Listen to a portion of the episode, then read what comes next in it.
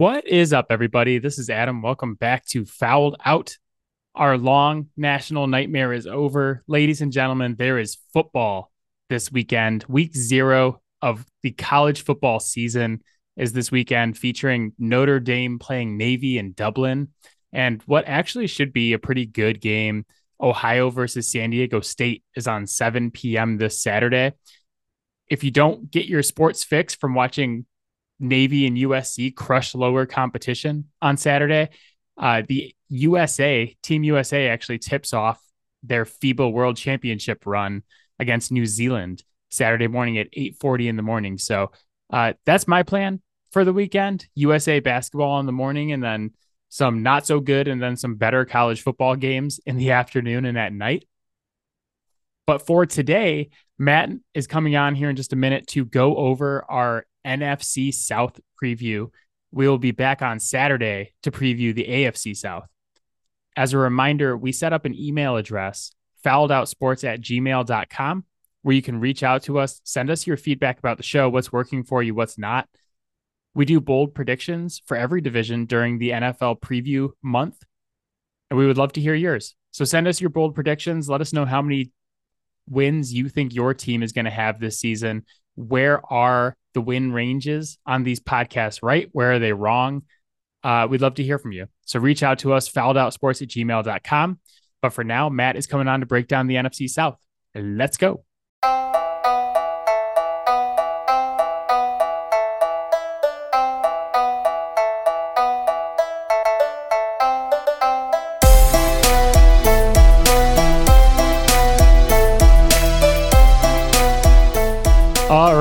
Matt is here with possibly the best virtual background that he's had since the gig started.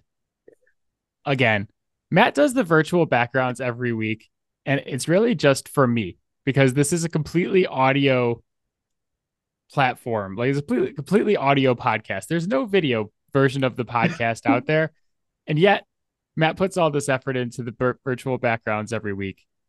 And I love it. I love that it's a car- it says Carolina Mad Cats, which if you don't remember from last year is what my wife named the Panthers. and there's a very mad cat on there. Matt, how are you and the Mad Cat doing? Uh, I think we're do- both doing pretty well. The the irony is that if we ever go to an actual like video podcast, I'm absolutely stopping the virtual background just for the absolute hilarity of it on my own end. The disappointment the fans would feel if we released this podcast on YouTube and it was just completely normal backgrounds after the discussion of the virtual backgrounds for so long. But all right, we are we're not here to talk about the virtual backgrounds. We're not here to talk about all the stuff that we discussed in our pre-show meeting. I mean, a little bit. It definitely wasn't farts. It we really just record like the pre-show meetings and put those out for the people because that was oh. the let me just tell you guys that the pre-show meeting today was an event. It was an event.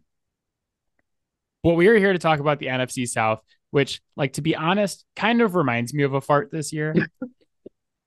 I don't remember going into a year where the general consensus on a division was more meh than the nfc south. Vegas has all four teams in like the six and a half to nine and a half range for their over under. So they're all expected to be right around 500, maybe a little bit lower. And it's kind of reflective of what we saw last season, where the Buccaneers won the division at eight and nine, and then all three of the other teams finished seven and 10. Do you expect that same kind of mad, like all right around or right under 500 type of year or do you think we see somebody come out of the NFC South that's actually a threat?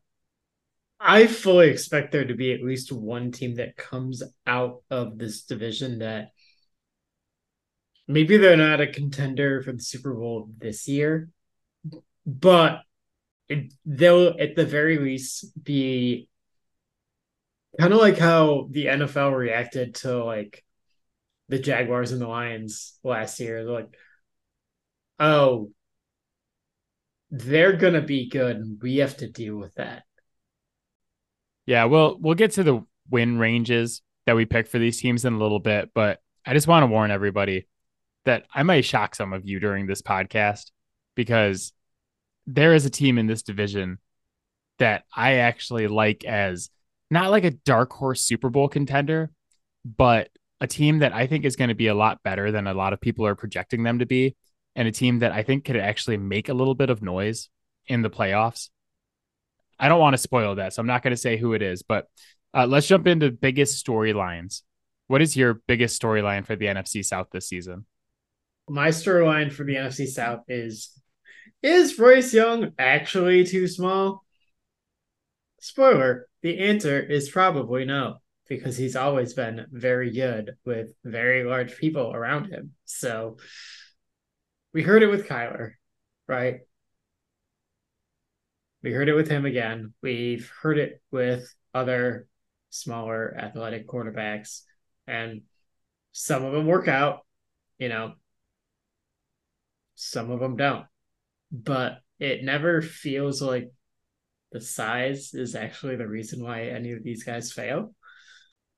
I am excited to have this season kind of like put that debate to bed, at least for him as a player. And just in general to watch him because he's such a fun and exciting player to watch. I think it's funny you mentioned Kyler Murray and Kyler Murray's size. And people blame Kyler Murray's like lack of success in some areas yeah. to his size. Like they attribute it to him being a small quarterback.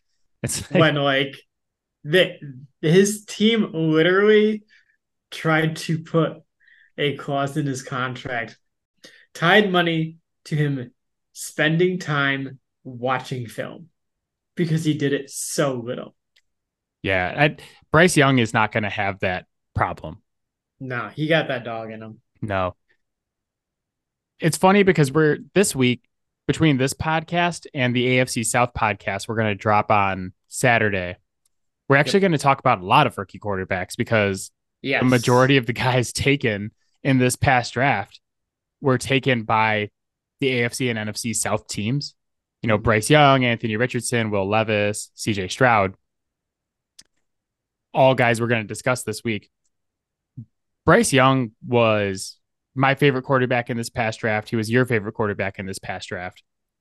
I think it's an interesting spot for him to land because Carolina traded away their best weapon in order to get him. And like, I don't necessarily think his size is going to hold him back. I think the things I worry about with him this season is like, how good is Carolina's offense really going to be around him? You know, I like Miles Sanders in that backfield. Mm-hmm. The offensive line is still questionable, and then your pass catchers are aging guys and like Thielen and Chark, and then yeah, question marks in Mingo, who's a rookie, and Terrace Marshall, who I like, but just got hurt. I'll be really interested to see how he does in his first season because like the Mad Cats are a team that has a lot of talent on the defensive side of the ball, a lot of young talent and this is really like this is their swing, right? They traded all the way up to one to grab this guy. And I think this is their chance to like have that leader moving forward and really have like the guy who's going to rally all that young talent and help this team develop down the road. But I could see year one being somewhat rough for him. You know, partially like the size, partially just it's a rookie trying to adjust to the NFL. Mm-hmm. Uh, and I don't know that he has as much talent around him as some of the other rookies we're going to talk about later this week. Yeah. So it'll be fun to watch. My biggest storyline for the NFC South, we we kind of touched on this already, is is this division going to matter? is are any of these teams really going to matter?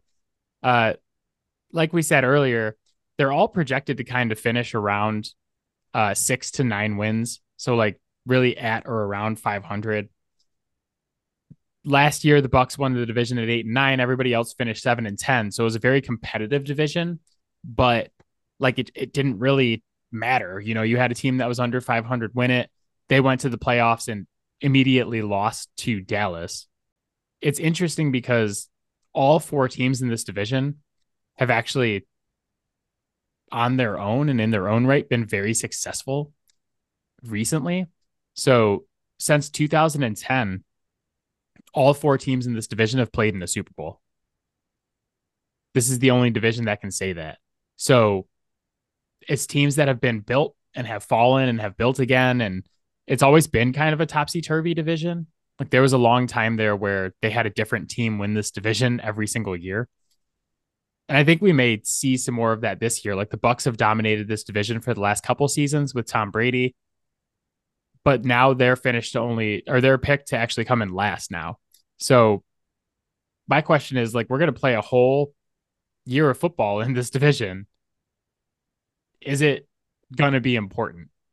Does it impact the season or is this just like okay, yeah, one of these teams gets into the playoffs and just loses immediately? I think that's probably more important than people think. There are three teams in this division that made major plays this offseason. The Saints very notably did a lot in order to get Derek Carr there. Uh Carolina also not so subtly did whatever they needed to to get up to number one to get their quarterback. And Atlanta spent a lot of money in free agency on their defense. You know, they brought in Jessie Bates, they brought in Calais Campbell, they brought in Bud uh, Bud Dupree. But you don't do that without expecting immediate results.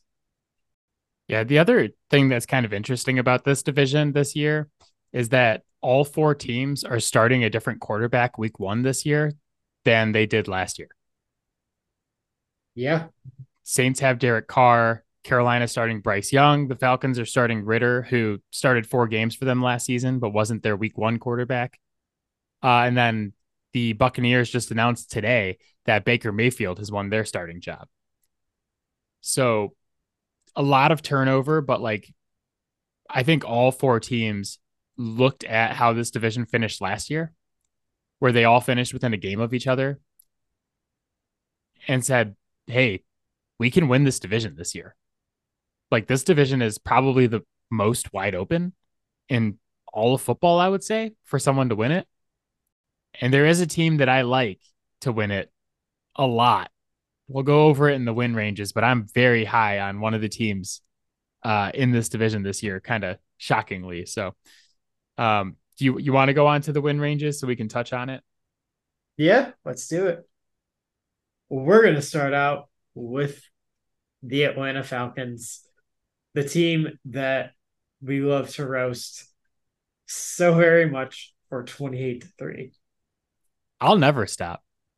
You know, I, I didn't even really mean to roast them when we were doing the AFC East podcast on Saturday. I even talked about it on Saturday how sometimes when I'm feeling sad about the Patriots, I go watch the 28 to 3 highlights. Just go back. It's available on YouTube. You can watch it. Yeah, that's actually at the beginning of this podcast. We unintentionally mentioned 28 to 3 every week for like the first 17 episodes of the podcast. Yeah. Then we caught ourselves doing it and then we just kept doing it.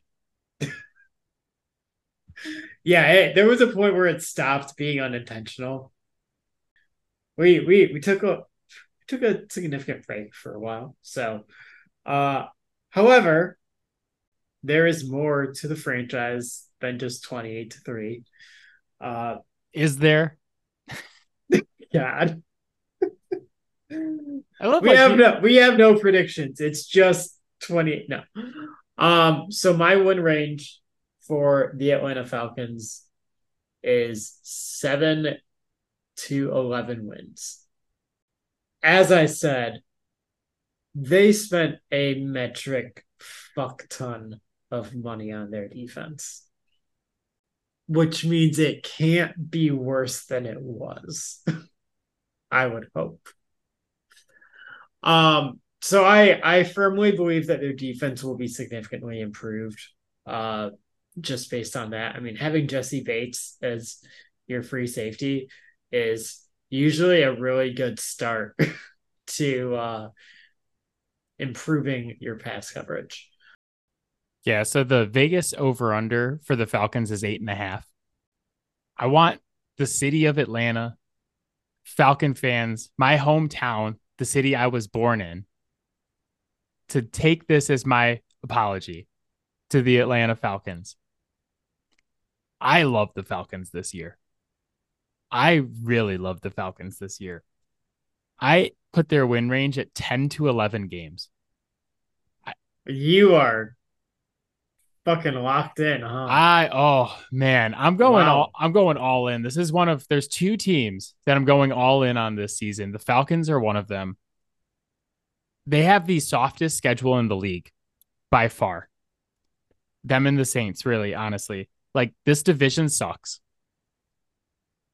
Their crossovers are like the I think it's the NFC North and the AFC South, which are not super deep divisions either. Yeah. And then like their wild card games are like Arizona and I forget the other one off the top of my head, but like the schedule is bad. They actually are like tied with the Saints for the weakest strength of schedule going into the season, which I know we talk about it every week. It doesn't really mean anything, but like, yeah, God, I look at it and I look at all the teams they're playing and where I have those teams win ranges, and I'm like, this schedule sucks. You touched on the defense. They spend a lot of money on D. I basically like when Jessie Bates became a free agent, I was like, wherever he goes, I'm going to like that team a lot more than I should next season. And now here we are. Yeah. The thing, the thing I really like about the Falcons is that they're a team that's built from the inside out. The yeah. offensive line was dominant last season, the best run blocking offensive line in the NFL. They're projected to be a top five offensive line this year the one weak spot they had was guard.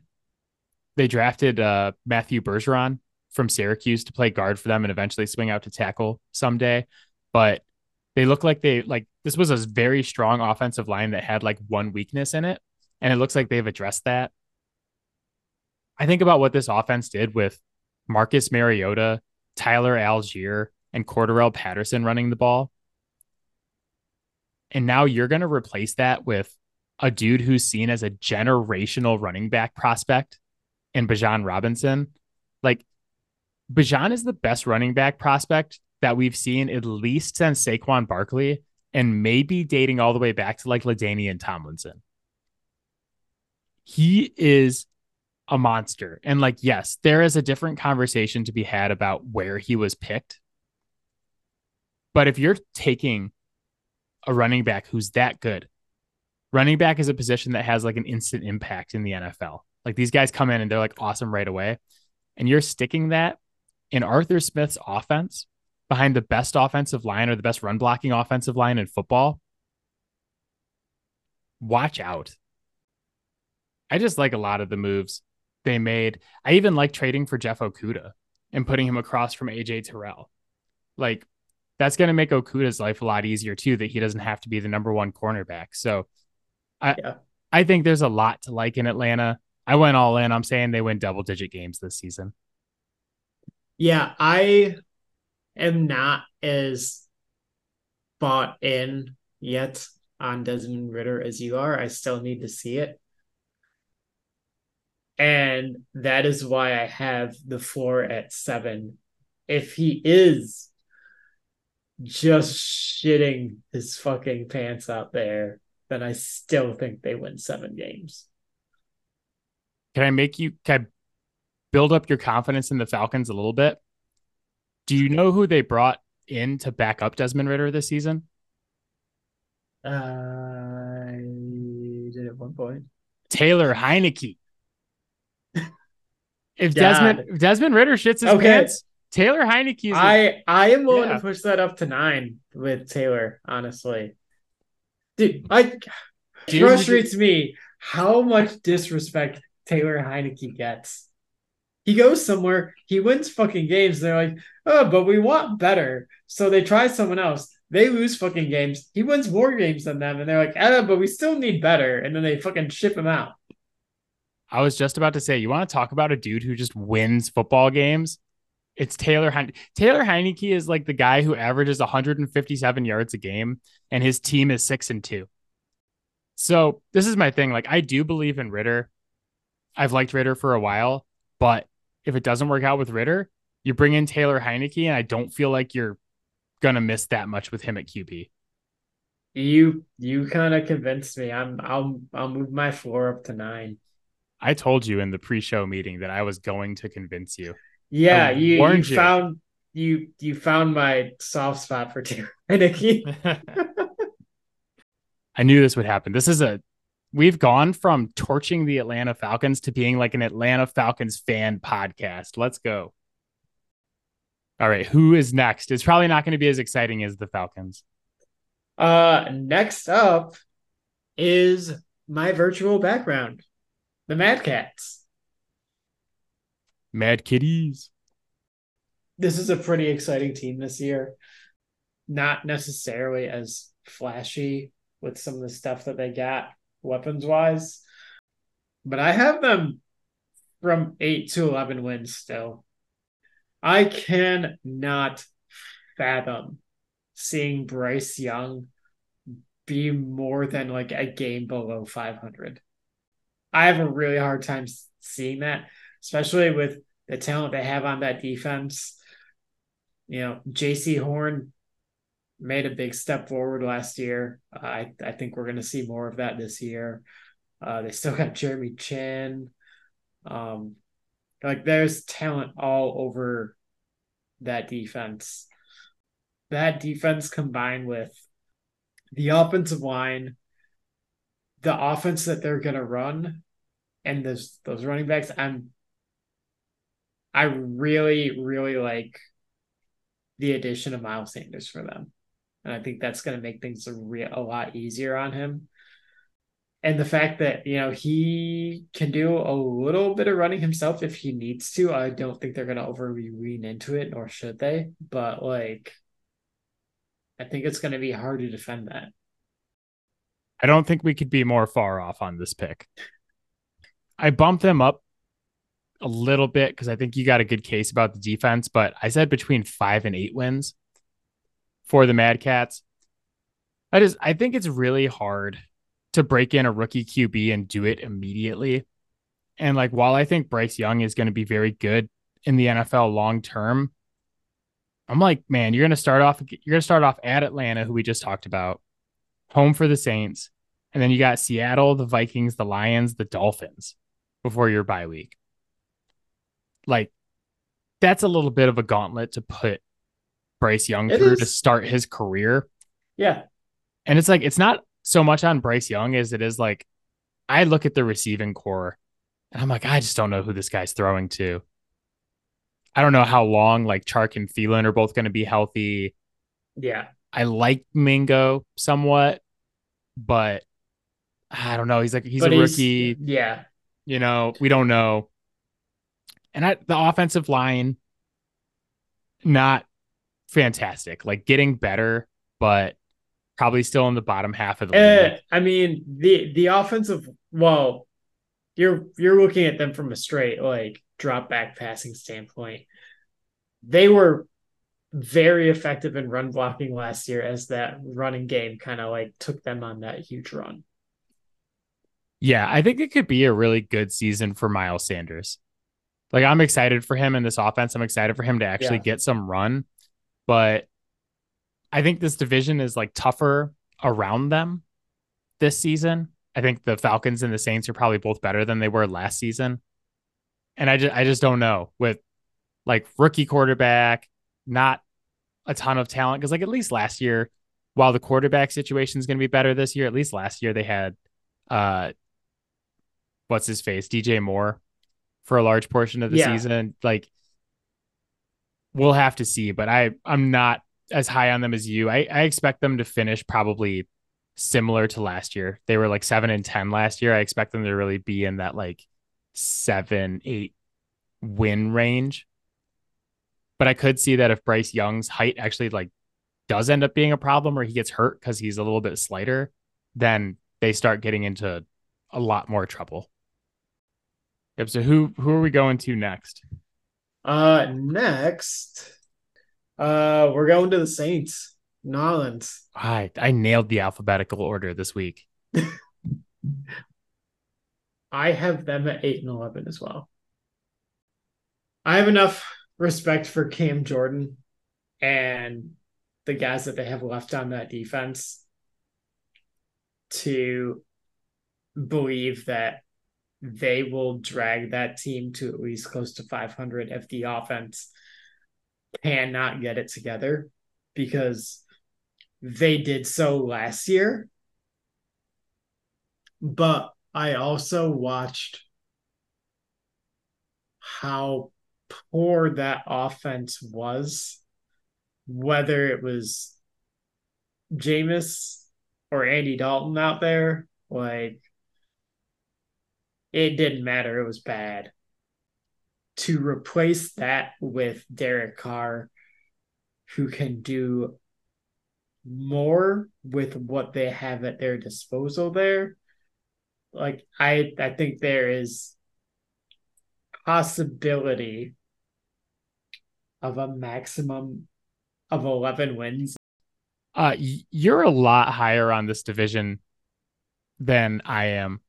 Uh, I said the Saints, I put them at seven to nine wins. I'm just very meh on the Saints. And yeah. like, I gave them, I said over 500 because the schedule is theoretically extremely soft, just like the Falcons. They basically have the same schedule as the Falcons. Yeah. But I think Derek Carr is super overrated. I, I feel like that's an actual hot take because everybody says Derek Carr is underrated. I I think Derek Carr is like very well. Meh. Now they say that. I still because for overrated. a very long time everyone was also shitting on him. So all the people who are like jumping on that now, they're also hot taking themselves. I guess I don't know. You're also not necessarily attributing how horrible of a situation it is to play for the Raiders, just in general. And you know how suspect of a play caller Josh McDaniels is. I know it better than anybody. I just still like I look at Derek Carr's entire career and his best seasons are like mid 20s in the touchdowns and double digit interceptions. It's like, cool, great. I can get that in a lot of places. Like, he's just like a man. Like, I kind of look at him as like the replacement quarterback. Like, when we talk about wins above replacement, he's the guy you're replacing. That's how I feel. I mean, so, I I think that if you're saying that, then over half of the league, you're replacing those guys. Yeah, I would say I would say like he's yeah. probably if I was ranking the top 32 quarterbacks in the league, I probably have him somewhere around like 16, 17. Like he's Oh, I'd have him I'd have him higher than that. Like I think some of the guys that you're probably putting over him, I think are also I don't know, they're getting too much credit. I'd take him over Dak easily like without any hesitation. I would whatsoever. not. I would not. I think Dak is a major fraud. So I think Carr is overrated. That's my take.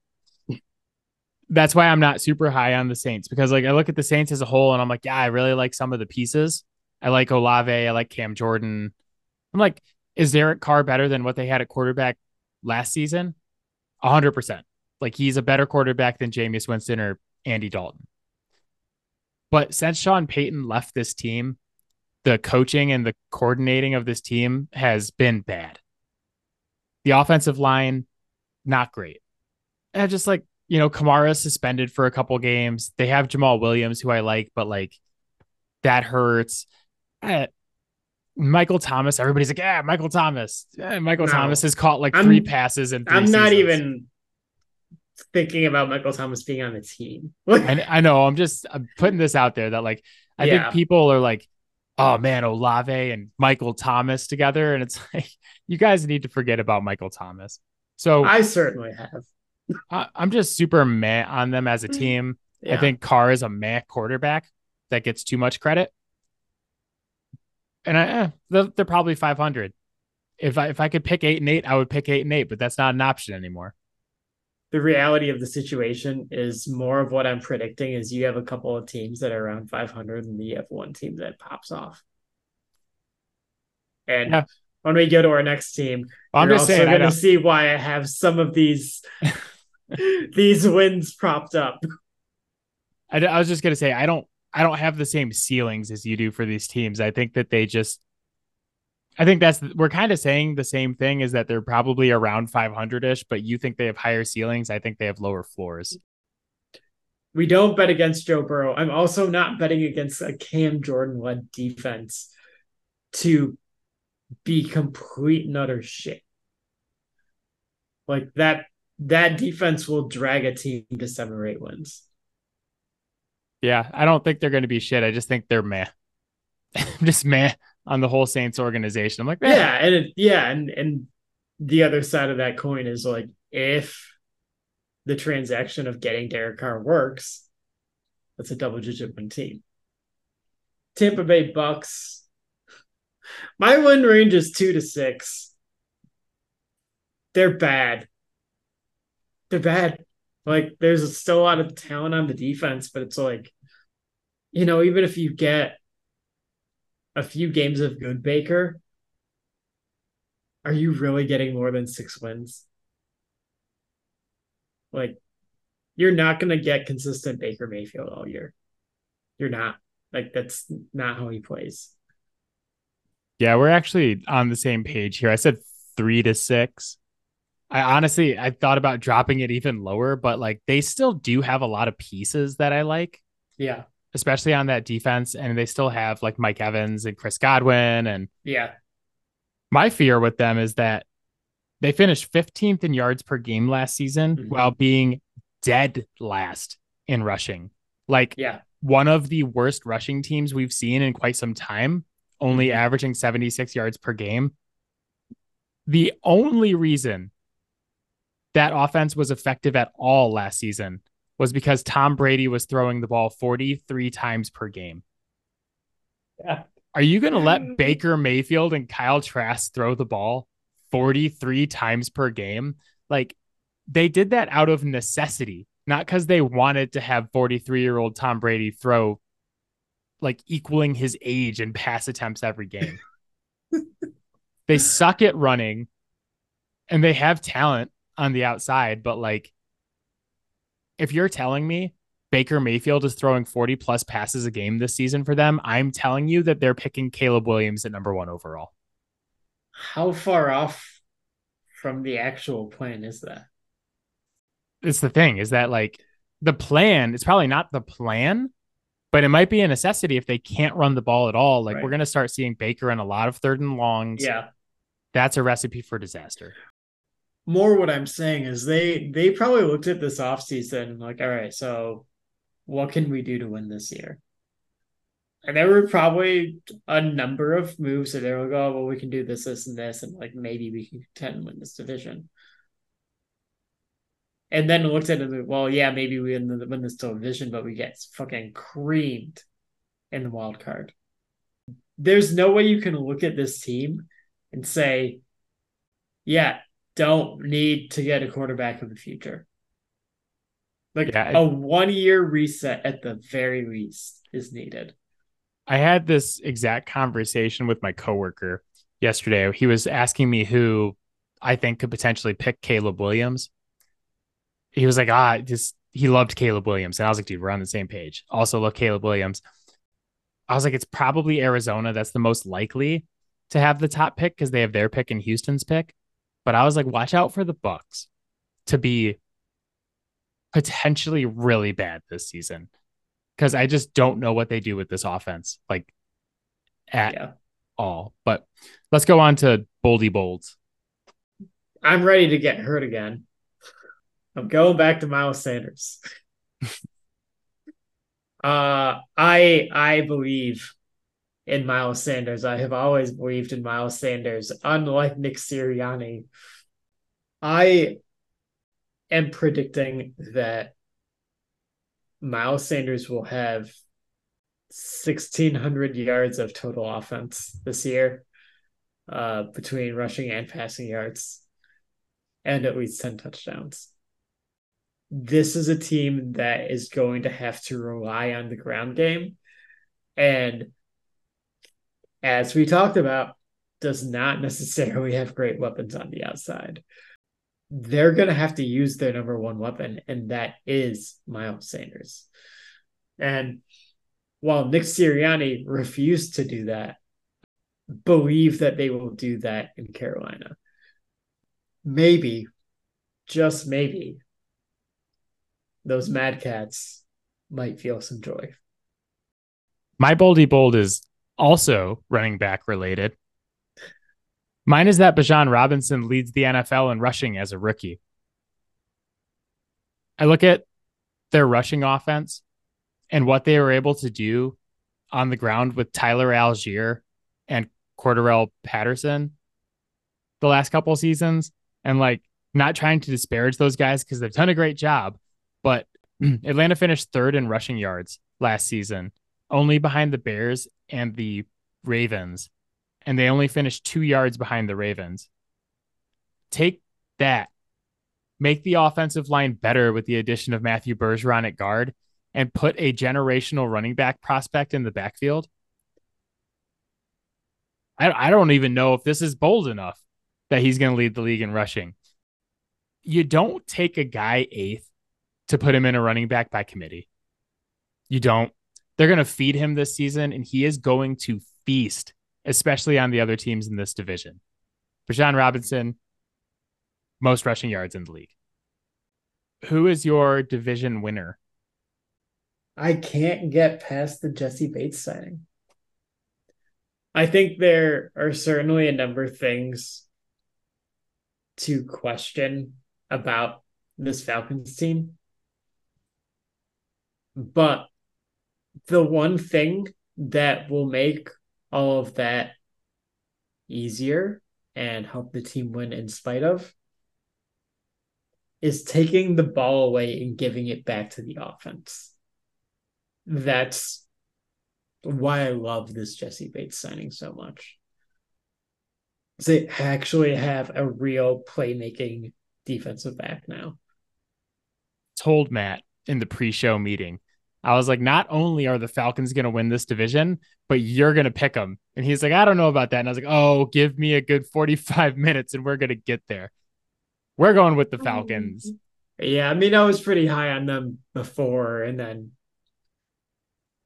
we, we had like lightly touched on it like a couple weeks ago. And I was like, okay, well, this episode's going to be mm. very, very one sided, I guess. Come over to the Taylor Heinicke dark side, Matt. You, you uh, got me with with the Heinicke. I very obviously have the Falcons as well. I'm high on them this season. Yeah. I'll throw a second bold prediction at you. The Falcons win their home playoff game. Whichever team wins this division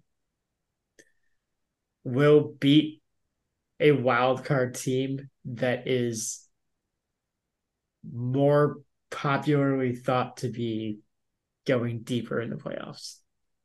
Let's just say it. I, Let's just yeah. say it right now. The Falcons are going to yeah. beat the Cowboys in the playoffs.